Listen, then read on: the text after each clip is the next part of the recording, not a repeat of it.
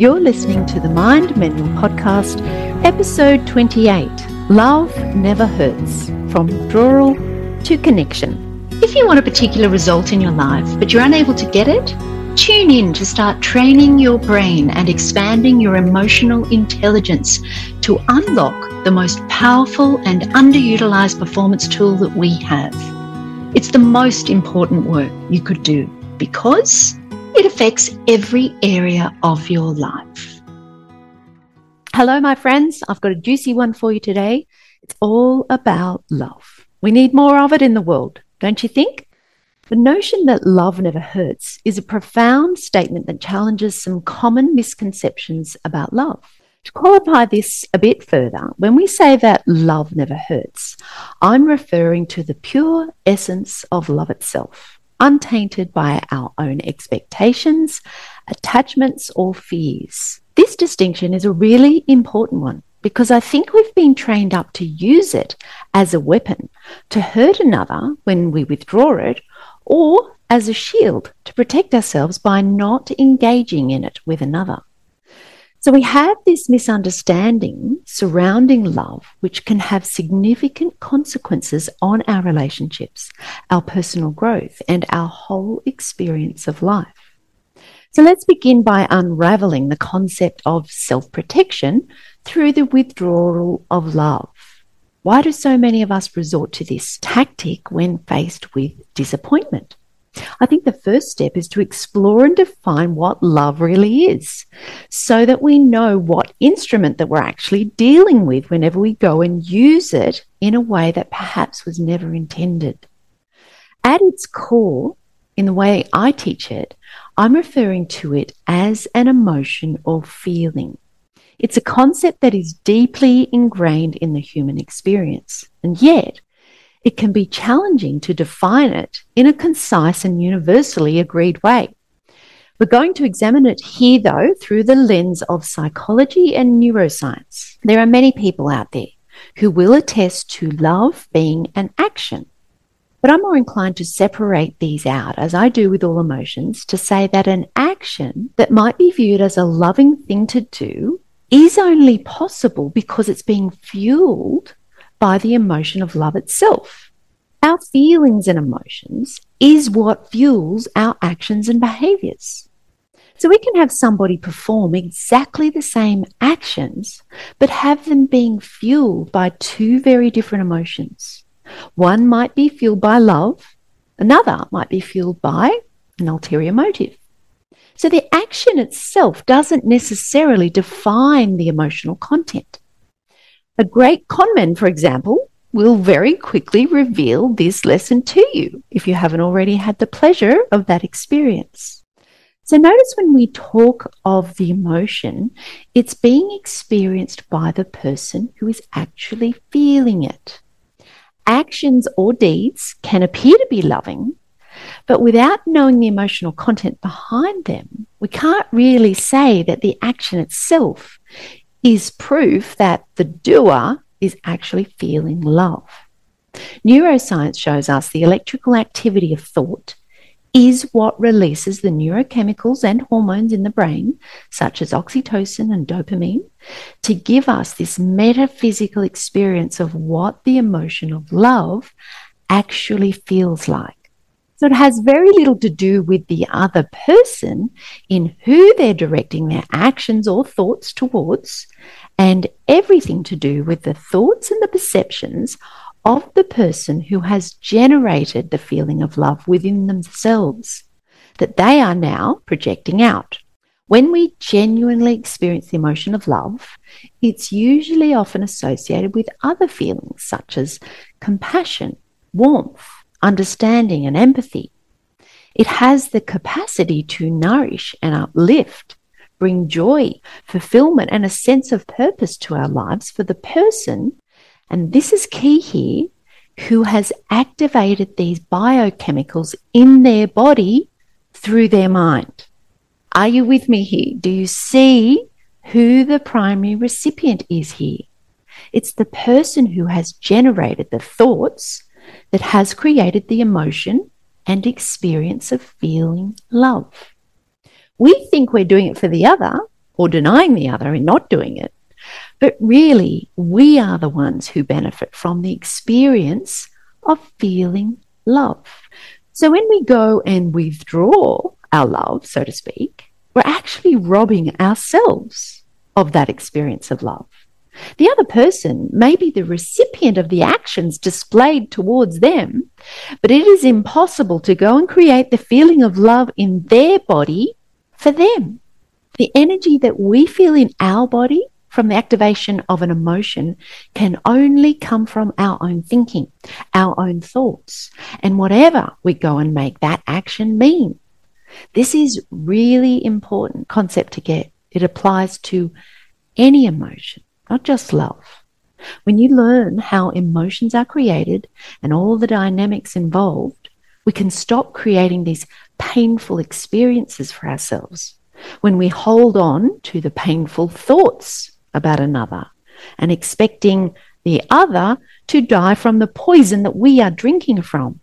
All that we end up doing is deluding and torturing ourselves. It's all at our own expense. This is something we have never been taught. And so most of us are locked into this self destructive paradigm of harboring negative emotions and expecting the other person to suffer. I have the power to release these emotions in my body. I don't have the power to release them in your body. This is because I have absolutely no control over which thoughts you choose to think. So I can't transfer my experience of love or any other emotion onto you or anybody else.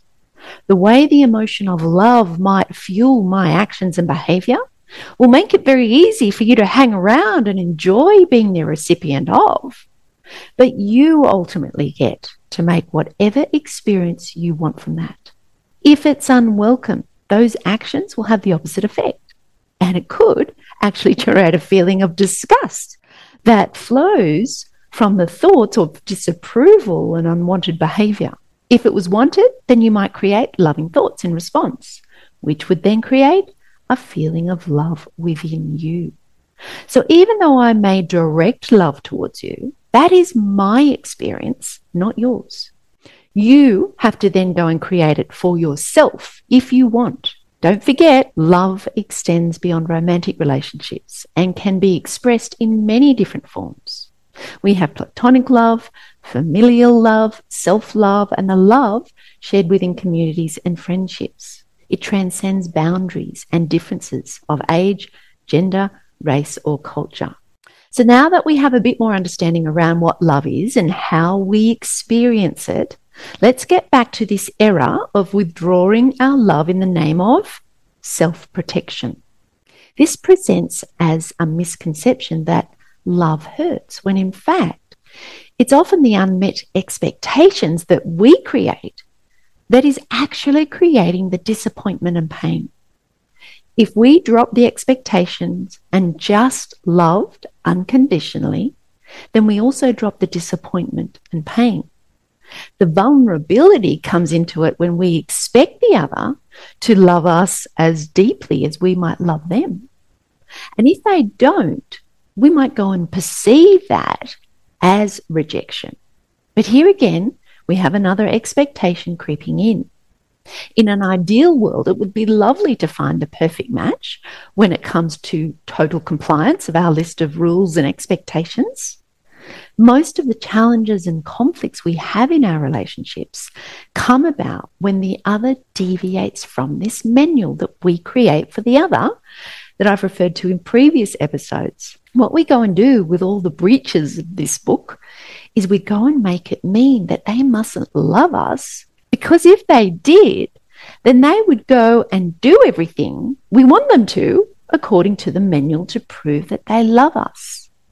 Here we step into the realm of unconditional love, where we set it up in a way that says, I can only love you if you do this or that, which isn't really love, it's a, a preference or a boundary that we have we start to skew love and define it by a set of rules, which are entirely our rules, but we try and call it love.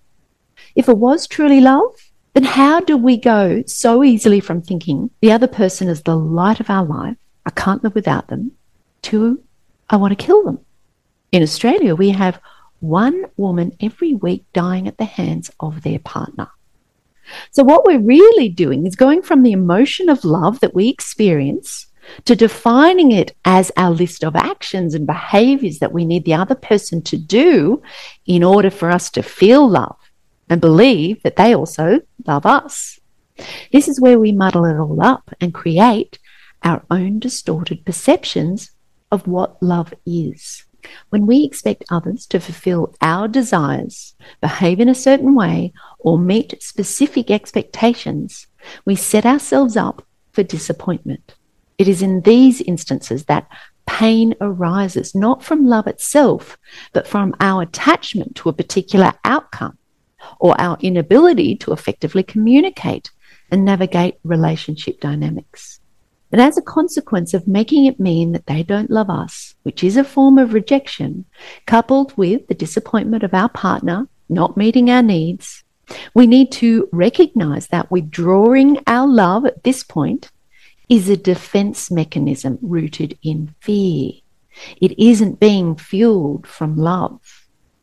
When our expectations aren't met, we tend to feel hurt and vulnerable. And when we feel rejected, we tend to withdraw and hide. Rather than examining our own role in creating those expectations or how we assign the meaning that they don't love us, if they do, or don't do all the things. What we do instead is we go and protect ourselves by withdrawing love. The intention may be to avoid further emotional pain, but what we're really essentially doing is exacerbating our problem of feeling rejected and disappointed by withdrawing ourselves from the experience of also feeling love, which never feels good. We're drinking from this cup of poison and expecting the other person to die from. So essentially, we're protecting ourselves from our own disappointment and sense of rejection that we created by closing ourselves off from love and interpreting their actions to mean they reject us, which only perpetuates a cycle of hurt. And we blame them for it. By withdrawing love, we only amplify our own feelings of discontentment and isolation. And we convince ourselves that love hurts because we're unwilling to face the root cause of our disappointment, which are our unmet expectations. Love itself is pure, compassionate, and nurturing. It's the lens through which we perceive it that causes us pain. Love itself does not inflict pain. It is our expectations and interpretations that lead to disappointment and pain. So, what can we do to break free from this pattern? Firstly, we must recognize that love is not a transaction, but an, an emotion we experience as a result of our thoughts. It's a boundless expression of love that radiates from within us that we can then project out onto the world. And by acknowledging that our expectations are our own personal constructs, we can shift our focus inward and take responsibility for not only meeting our own needs and wants, but also in taking responsibility for our own emotions that only we can create. Communication becomes key openly expressing our preferences and making requests are fine, but don't go and hang your whole emotional well being on that or try to define those under the blanket of love. Emotional childhood is when we stay trapped into thinking everyone else is responsible for our emotions. Stepping into emotional adulthood is when you take control and go about creating whatever emotion you want to experience based on the thoughts and perspectives that you choose to take on. Communication is not just about expressing where we're coming from, it's also about fostering a deep understanding of the perspective of the other. This is not the same as agreeing with them, it's just an insight into their view of the world. And we don't have to interpret these differences as a threat. This enables us to open up and have compassion for the other. When we can seek to understand their filters, their priorities, their insecurities, their way of processing the world, it helps to take ourselves out of the equation for a moment to see how they themselves are at the effect of all those influences instead of making it all about us. None of this requires the withdrawal of love. It actually results in real connection and intimacy, in connecting with their experience and seeing into them. Into me, see has been offered as a way of remembering the meaning of the word intimacy. By relinquishing our expectations, meeting our own needs and wants, and fostering open communication where we seek to understand the other, we can start to nurture healthier and more fulfilling relationships. But what about instances where our loved ones genuinely mistreat us? Now, this is an important distinction to make. And while withdrawing love may seem like an appropriate response when we're being mistreated, it seldom resolves the underlying issues. In these cases, it's essential to set healthy boundaries and communicate these assertively, which is going to be all about what you will do if they violate them, crucial to address the behavior without resorting to withdrawing love. You can still love someone and leave them. The feeling that you generate can be independent of that action. In fact, this is what I recommend you do. If you want to leave someone, wait until you learn to love them just as they are, which is great work to do. It's great practice for creating the feeling that you want to experience despite what the other person is doing. We don't have to love their actions or behavior, but we don't need to necessarily stop loving the person with all their faults and failings because that's all of us, isn't it? We all have our faults and failings. When we can learn to love the imperfect versions of ourselves and others, it becomes a much nicer world to live in and a much nicer experience to have in our lives. By understanding this, we empower ourselves to approach love with greater awareness and consciousness. We can recognize that love is a continuous journey of growth and it requires open communication and compassion, forgiveness, and self reflection. Love becomes a transformative force when we release our own expectations and foster understanding and embracing the imperfections of ourselves and others.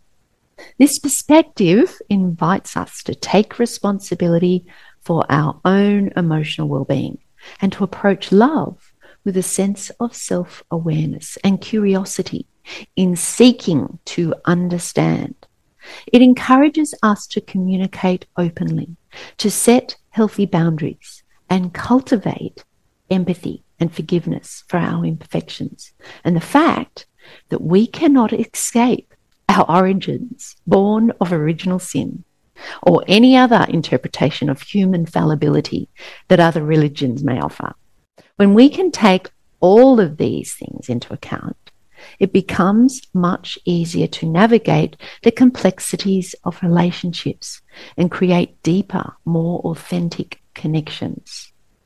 The idea that love never hurts encourages us to transcend the belief that love inherently causes pain. Instead, it reminds us to examine the roots of our own disappointments and recognize that love in its purest form, is a transformative force that empowers us to grow, to heal, and build meaningful connections. By understanding this, we can redefine our relationship with love as an emotion that we have control over and cultivate relationships that are nourishing, that are supportive, and are being fueled from the emotion of love. This also applies to our own self love, despite always falling short of our own expectations. We think that if we hate on ourselves, it will motivate us in wanting to be better.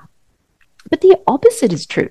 When you hate your way to a goal or an achievement or something, it will never last. When you experience the feeling of hate, It's depleting and exhausting, and you'll never get there for long because you will eventually want to escape from yourself and all the self loathing by seeking refuge in a temporary hit of pleasure in whatever form that is for you, whether that's food, alcohol, drugs, shopping, or numbing out on Netflix.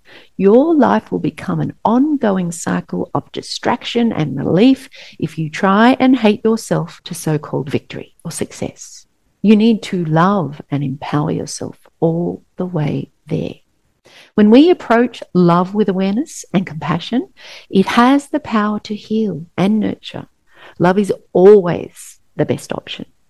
So it's time we release this misconception that love hurts, placing the focus instead on our own emotional responsibility. Then we are free to create more fulfilling, genuine connections built on understanding, empathy, and growth.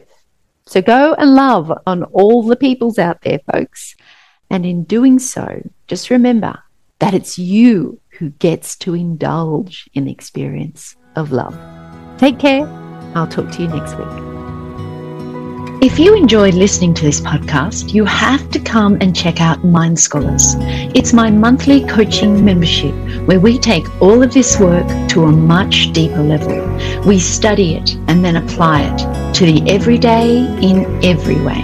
So if you want to take your life to a whole new level, join me in Mind Scholars over at themindmanual.com forward slash join. I look forward to seeing you there.